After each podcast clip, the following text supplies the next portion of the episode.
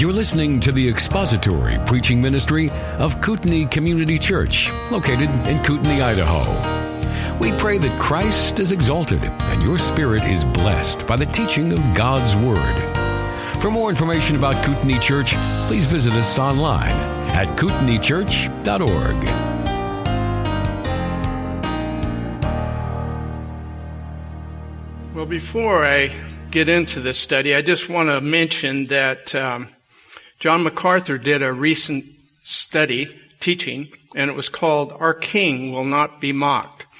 So if you hear some of the information that I'm using this morning, I gleaned some of the things historically from John's message. So the uh, I don't want to plagiarize. I just want to utilize what he has researched.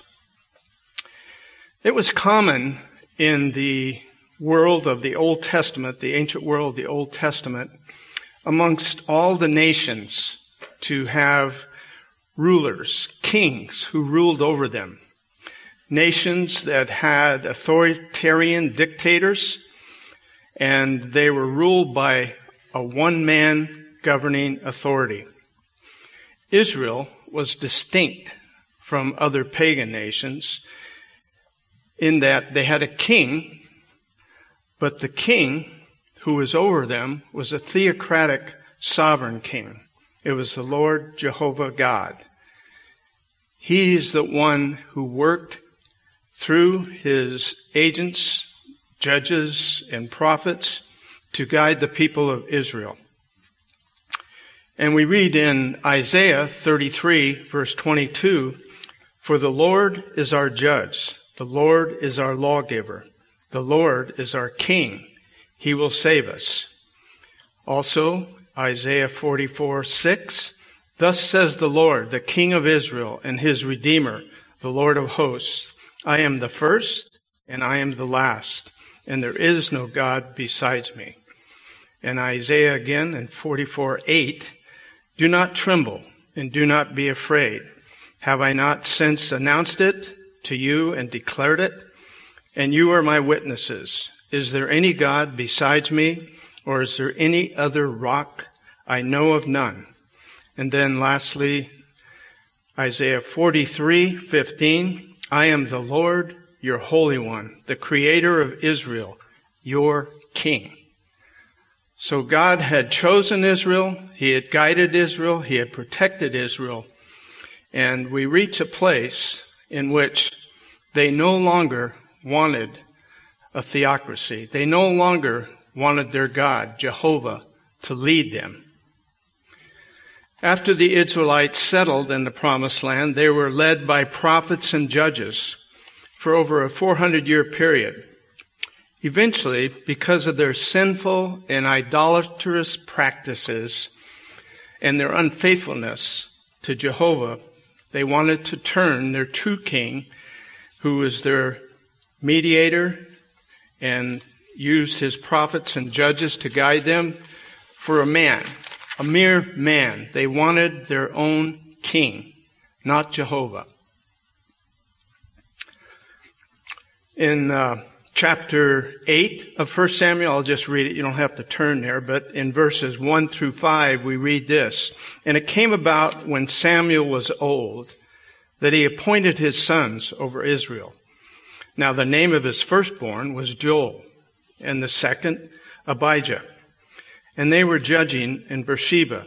His sons, however, did not walk in his ways, but turned aside after dishonest gain, took bribes, and perverted justice.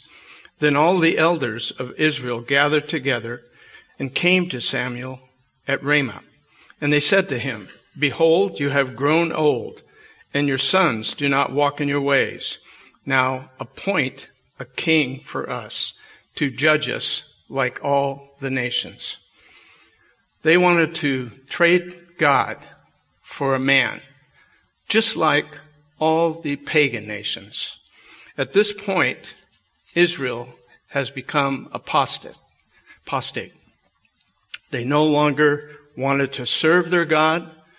They had idols. They were sinful in their practices, and all they wanted was peace. The Amorites and the Philistines were their enemies, and they just wanted to be protected. And they knew if they had a king, he would provide an army. And they could go on, carry on their business. They did not have to worry about keeping the law, which was a prerequisite of God providing safety and protection for them. And when they didn't obey, he allowed the enemy to deal with them. So here we see one of the major changes in the tribe of Israel. Now wanting to have a monarchy led nation. No longer wanting to have their God lead them. This is a sad period of time. In Exodus 15 verse 2, it says this. This is after God had preserved and saved them and they had this song and they sang this, the Lord is my strength and song and he has become my salvation. This is my God and I will praise him. And again in verse 11 of chapter 15 of Exodus, who is like you among the gods, O Lord? Who is, who is like you, majestic in holiness, awesome in praises, working wonders? And then again we read in Isaiah 44, 6, Thus says the Lord, the King of Israel and his Redeemer, the Lord of hosts, I am the first and the last, and there is no God besides me. God is sovereign over all things. When Samuel received the news, the elders came to him and they said, You're old, your sons are not walking your ways, we want a king like all the other nations. He was troubled and he went to the Lord and told him all that the elders had told him. And God said, do as they say, give them a king. So then he said, but warn them. What's going to happen is they're going to take your men and they'll be servants of the king. Women will become servants of the king will take a tenth of your crops, will take part of your land, and that's what the king's going to do. He is going to be the sovereign over them. And they're going to reap what they've requested. And at some point, Israel will.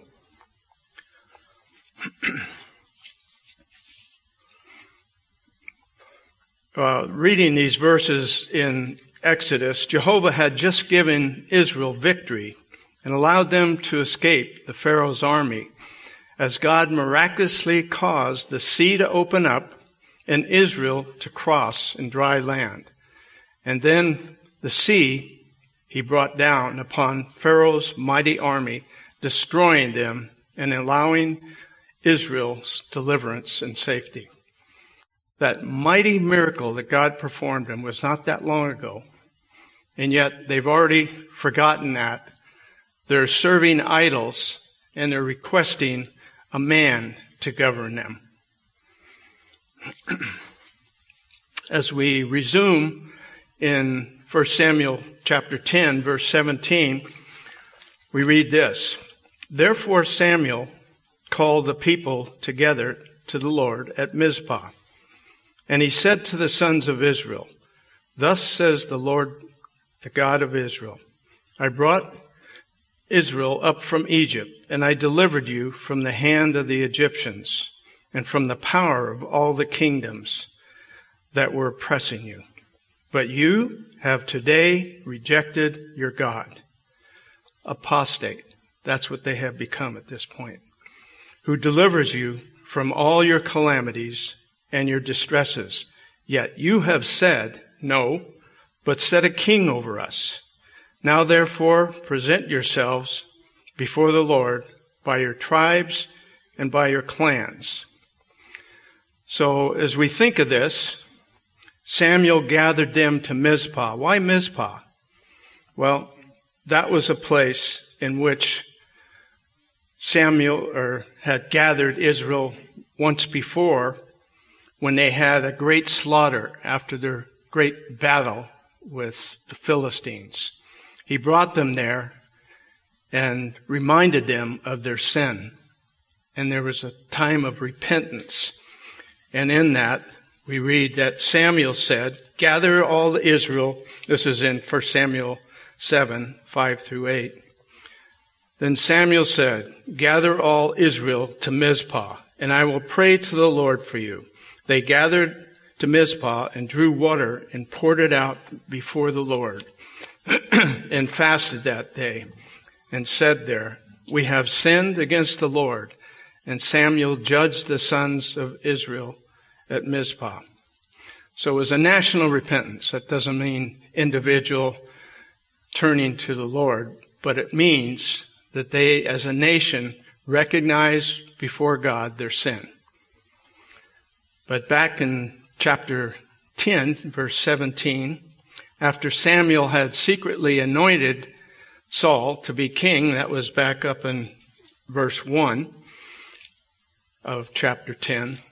He had already anointed him privately, but now he has to make provision for a public recognition of the man that God had chosen on the part of his people to rule over them. So he called them all, all the people, to gather once again at Mizpah. He reminds the Israelites once again that Jehovah had brought Israel up from Egypt and delivered them from the hand of the Egyptians and from the power of all the kingdoms that were oppressing them. Even that, with that reminder of how God had not only brought Israel from Egypt, delivered them from the hand of the Egyptians, from the power of all the kingdoms, the Israelites still rejected their God, who delivered them from all the calamities. God had protected his people he delivered them from all their calamities, and yet they continued to reject him. Why is that? Because God demanded of them to obey his law. They didn't want to do that as a prerequisite to having protection from God. They didn't care that this was the holy God, the creator, the one who had chosen Israel as his nation of people, and yet they rejected the very Lord King Jehovah, the God of the universe. And now they want a man. Why? Because they didn't want to have the burden of the law. They didn't want to obey the law. They didn't want to serve this holy God that was their king. Now, because the people had demanded a king, excuse me, like other nations to rule over them, the tribes selected Saul, the son of Kish, as their king. He was probably selected by casting of lots. We don't know exactly how that went. To carry out this formal process of the lots being casted, Saul would uh, be accredited by this act in the sight of the whole nation as the king appointed by the Lord, and also Saul himself was to be more fully assured that, that he was truly elected by all of Israel and chosen by God. As we go down to verses 20 through 22, we read this. Thus Samuel brought all the tribes of Israel near the tribe and near, and the tribe of Benjamin was taken by Lot. Then he brought the tribe of Benjamin near by its families, and the Matrite family was taken, and Saul, the son of Kish, was taken. But when they looked for him, he could not be found. Therefore they inquired further of the Lord, Has the man come here yet? So the Lord said, Behold, he is hiding himself behind the baggage. Well, here's their new king, the brave Saul. They have chosen him. He's been anointed by the judge of Israel. And where is he now? Behind the baggage.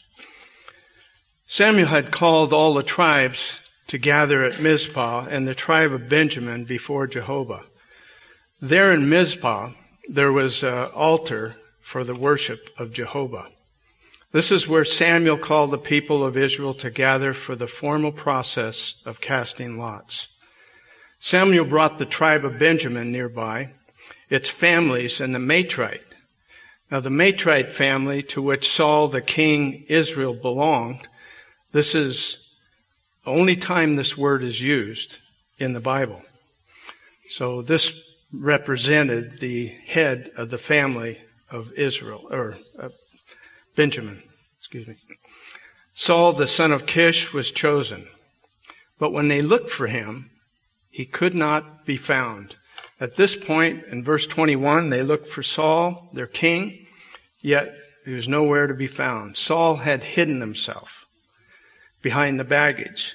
Remember, we looked at this earlier when a whole tribe of Israel would gather together. They would, if it was going to be a long period that they stayed at a location, they would stack their baggage, which included their tents, their clothing, their food, and especially their weapons, because that formed a, a barrier, a temporary barrier, where they could protect themselves in the event of an enemy attack. So they had this. and the Matrite here was the head of the family of Kish. There are varied views as to why Saul had hidden himself. Scripture really doesn't tell us or give us specific reason why Saul acted in this manner. We can make some assumptions based on Saul's behavior and his characteristics, which he's displayed so far. So what do we know about Saul? Well, Kish sent him and a servant to locate some three donkeys that were lost. They had run away. That was his mission. They went out in the area of Ephraim. They couldn't find them, so the servants suggested there's a seer nearby. Well, seer was a prophet. That was the name used at that period of time. And that would have been Samuel. So they decided, let's find the donkeys, but we'll ask this seer where they are. So they sought Samuel. In the meantime, the Lord spoke to Samuel. And when he saw Saul, he said, This is the man, God told Samuel, This is the man I have chosen to be king over, leader over Israel. So that's their first meeting. He was trying to get information so he could locate the donkeys, return to his father, have a successful mission. He never did find them. The donkeys returned on their own. So we know that part of his job was taking care of animals. In one instance, we have somewhat uh, a show of humility on the part of Saul. This is in back in chapter 9. You don't have to turn there, but in John, 9, 1 Samuel 9, verses 20 and 21, we read, Is it not for you and all your father's household? Saul replied, Am I not a Benjamite, the smallest of the tribes of Israel, my family the least of all the families of the tribe of Benjamin? Why then do you speak to me in this way? Samuel was implying by stating this that he was going to be king. Samuel knew this, and yet he showed somewhat humility by saying, We're the smallest tribe, the least of Israel. But we'll see that Saul becomes a king, and yet a very disappointing king in the end. Some commentators say that he may have been overwhelmed and fearful to become king and ruler over God's people, Israel. Others submit that perhaps this showed Saul at this point was humbled by the thought that Jehovah selected him to become king over Israel.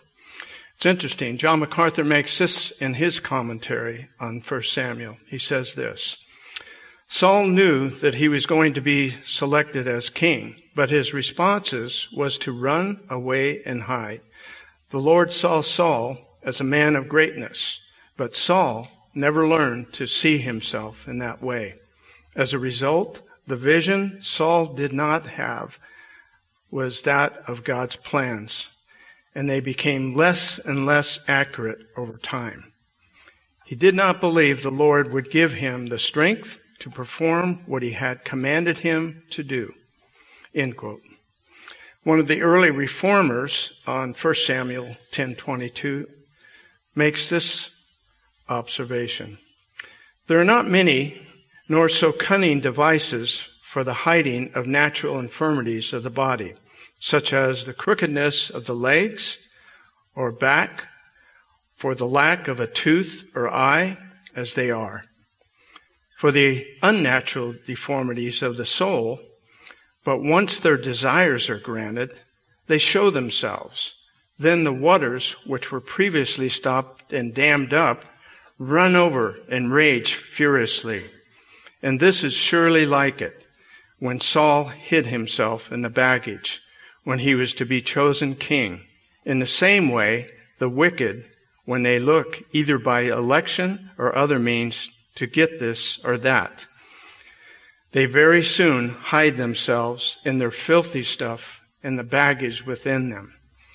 End quote. That was by Daniel Dyke, one of the early reformers. it's kind of hard to understand what he's trying to say there. What he's saying is the outward appearance of humility isn't always as such. When someone reaches that state where they have so much control over such a great nation that they are then puffed up with pride and they no longer conceal their humility, but the pride goes to their head and all the rubbish and their filthy baggage comes out in their very acts. And that's what happens later on with Saul. in verse 22 through 24, we read, Therefore they inquired further of the Lord, Has the man come here yet? So the Lord said, Behold, he is hiding himself in the baggage, by the baggage. So they ran and took him from there. And when he stood among the people, he was taller than the people from his head, from his shoulders upward. Samuel said to all the people, Do you see him who the Lord has chosen? Surely there is no one like him among all the people. So all the people shouted and said, Long live the king. The exact process in which they used in selecting the king is not revealed, although the Urim Thummim may have been used. That's a term referring to a vestment that the high priest wore.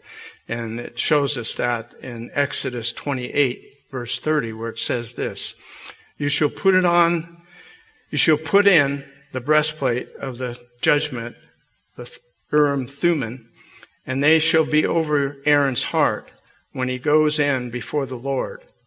And Aaron shall carry the judgment of the sons of Israel over his heart before the Lord continually. So the nearest I could find out, these were two uh, brilliant stones that were placed on the vestments of the high priest. And the high priest would attend any formal coronation or any big event, and this would show that it had God's approval for the nation of Israel. So this was a vestment. That means that the high priest came to Mizpah as well, and they were wearing this vestment, which would show God's approval of Saul as king over Israel. Samuel knew that the leaders who desired the kingship would not be satisfied with his testimony alone. God would have to do the choosing. The important fact is that the king was chosen by divine appointment, not human effort or manipulation. So God did choose Saul. Later on, we'll read in 1 Samuel that God was disappointed that he did so.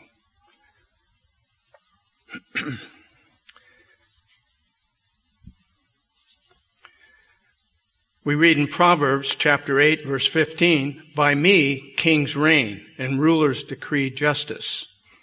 And then again in Proverbs 16 verse 33, the lot is cast into the lap, but its every decision is from the Lord.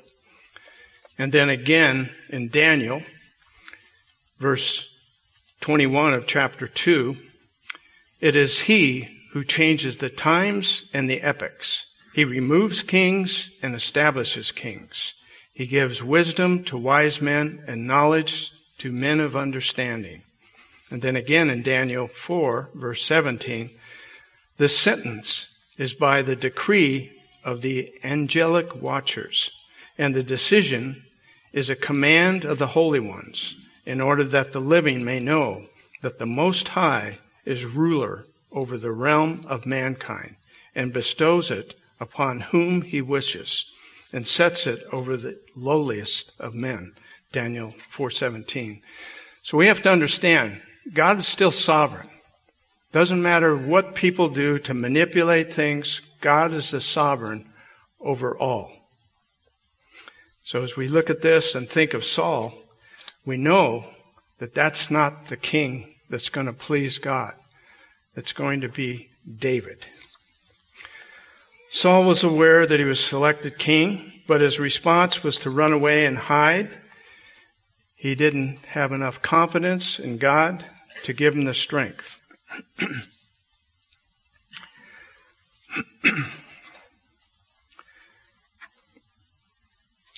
in verses 25 and 26, did I skip one here? Okay. Yeah. 25. Then Samuel told the people the ordinances of the kingdom and wrote them in the book placed before the Lord. And Samuel sent all the people away, each one to his house. Saul also went to his house in Gibeah. The ordinances of the kingdom were governed by the law of Moses in Deuteronomy chapter 17 verses 14 through 20, which we looked at earlier. Then Samuel reminded the Israelites that the law of Moses, which would govern the king, he had written down and laid up before the Lord. A vital distinction is made in this text. This is really key, which speaks of the rules of, of the justice, not of the king or the kingship. In other words, Samuel was placing the new institution under the authority of God's word.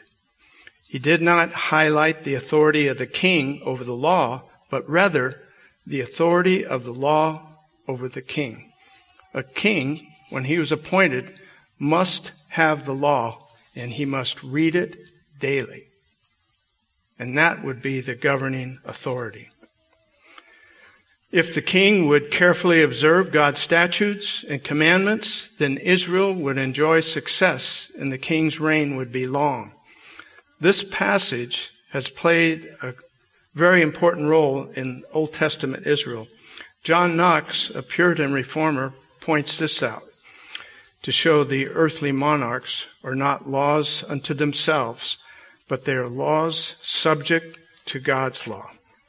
Thus, when Mary, Queen of Scots, committed adultery and abetted the murder of her husband, Knox called for her arrest and execution.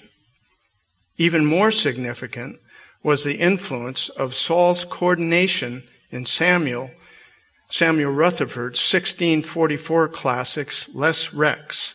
Rutherford wrote this, Lex Rex, which means law of kingship, to oppose the idea of Rex Lex, the king as law unto himself. Rutherford's book was based upon Deuteronomy 17, probably the very Bible verses that Samuel had set before Saul and referred to Samuel's placing of King Saul under the authority of God. Rutherford wrote this, and this began quote. Rutherford asserted that the kings of Scotland did not have the right to make laws that were contrary to scripture and declared that when a king conducted himself lawlessly, his rights over the people were forfeited. Lex Rex, the Bible model of separation of powers and social covenant, was influential, excuse me, influential among the founding fathers of America and also provided a biblical rationale for colonial American Christians in their rebellion against the lawless English monarch. John Robbins has therefore described 1 Samuel as the oldest textbook on political freedom, pointing out that by placing human society under God's law, the Bible furnishes us with the principles we need to defend a free society. End quote. Many Christians become confused about obeying, obeying God's law, both Old and New Testament. We're not under the law, but under grace. Romans 6:14. Paul instructed us and gave us that very teaching. Paul says this in referring to the law as meaning of righteousness. His point is that Christians do not gain salvation or merit with God through the law, but by grace in the gospel of Jesus Christ. Paul's point in that passage was not to promote antinomianism, that is, uh, antinomianism means the belief that grace frees us from any standard of conduct. He was actually correcting that. Paul makes this clear when he says in verse 15 of chapter 6 of Romans, What then shall we say? Shall we continue in sin that we are now under the law, but under God's grace? May it never be. So because Christians sometimes get confused. We don't obey ceremonial law, but we do keep the moral law. But it's an evidence of our salvation, not the causation of salvation. We are to keep all of God's word, anything that refers to our obedience. We do so by God's grace. Christians aren't saved by God's law. We're saved by His grace. Listen, we are also to keep His commands, which includes the moral obligations of the Ten Commandments, the importance of which is stressed throughout the New Testament as well. Also, the rules and regulation that God has given us in His Word. We're not under the requirements of the Old Testament ceremonial law, but the imperatives of the moral law. And we have to remember also, we can't do this in our own strength. It's only by God's grace as we obey Him. And we look once again at Philippians 2:13, for it is God who works in you both to will and to do for his good pleasure. Back in chapter 10 in verse 26, we read this. Saul also went to his house at Gibeah, and the valiant men whose hearts God had touched went with him. this is after the convocation, Samuel dismissed the people, and an unknown number of valiant men went with Saul. But God had touched their hearts of certain men to follow him, to protect him. They knew that this was Israel's new king, and it was approved by God.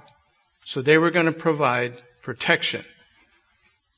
So, kind of like the Secret Service, he had this group of valiant warriors that surrounded him.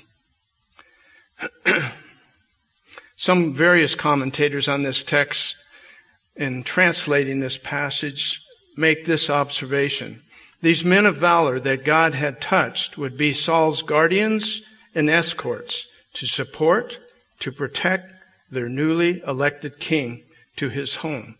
Not only did God sovereignly appoint Saul to be king over Israel, but he also provided those who would be his supporters and protectors. In the last verse, in verse 27, we read this, But certain worthless men said, How can this one deliver us? And they despised him and did not bring him any present, but he kept silent. These worthless men, which translates son of Belial, men whose hearts the Lord had not touched, it was a serious risk for the young king to have any kind of a faction. And yet, they showed contempt when he was appointed king. Yet Saul remained quiet. He didn't do anything at this time. He held his peace, and this shows some character on his part that Saul was able to bear the disrespect and disdain at this time without seeking any vengeance. So as we close this chapter, this was a main transition in leadership of all Israel. We're going to have many kings following this. The first, following Saul, of course, will be David. But what do we gain from this? What can we learn from this great historical teaching from Samuel? We understand, first of all, that God sovereignly chose Saul. He picked him. He had his reasons for doing so. And so he was the one that Samuel brought forth. And they approved. The whole nation approved him. We recognize in his sovereignty. We don't always understand his providential sovereignty for us. We do know this. We can trust in his sovereignty, and yet we need to understand he desires to be holy and to follow him in obedience by his grace. We know that Samuel was a great man, a great judge. He judged all his days. And yet the people of Israel, even though later on they all, when he dies, finally goes to be with the Lord, they celebrated him. They loved him, but they didn't trust him in his old age, even though he was God's man. He was set apart for this purpose. He was a prophet, priest, and judge. So as we look at this, we have to understand that whatever God does in our lives, He does so for His purposes. But we can totally and completely trust Him in that. And we can love Him for it. He reveals Himself clearly, both in the Old and the New Testament, as a holy, righteous, and sovereign God. Thank you for listening to the latest podcast from Kootenai Church. If you'd like to learn more about Kootenai Church or to donate to our church ministry, you can do so online by visiting kootenaichurch.org. We hope you enjoyed this podcast and pray you'll join us again next time. Once again, thank you for listening.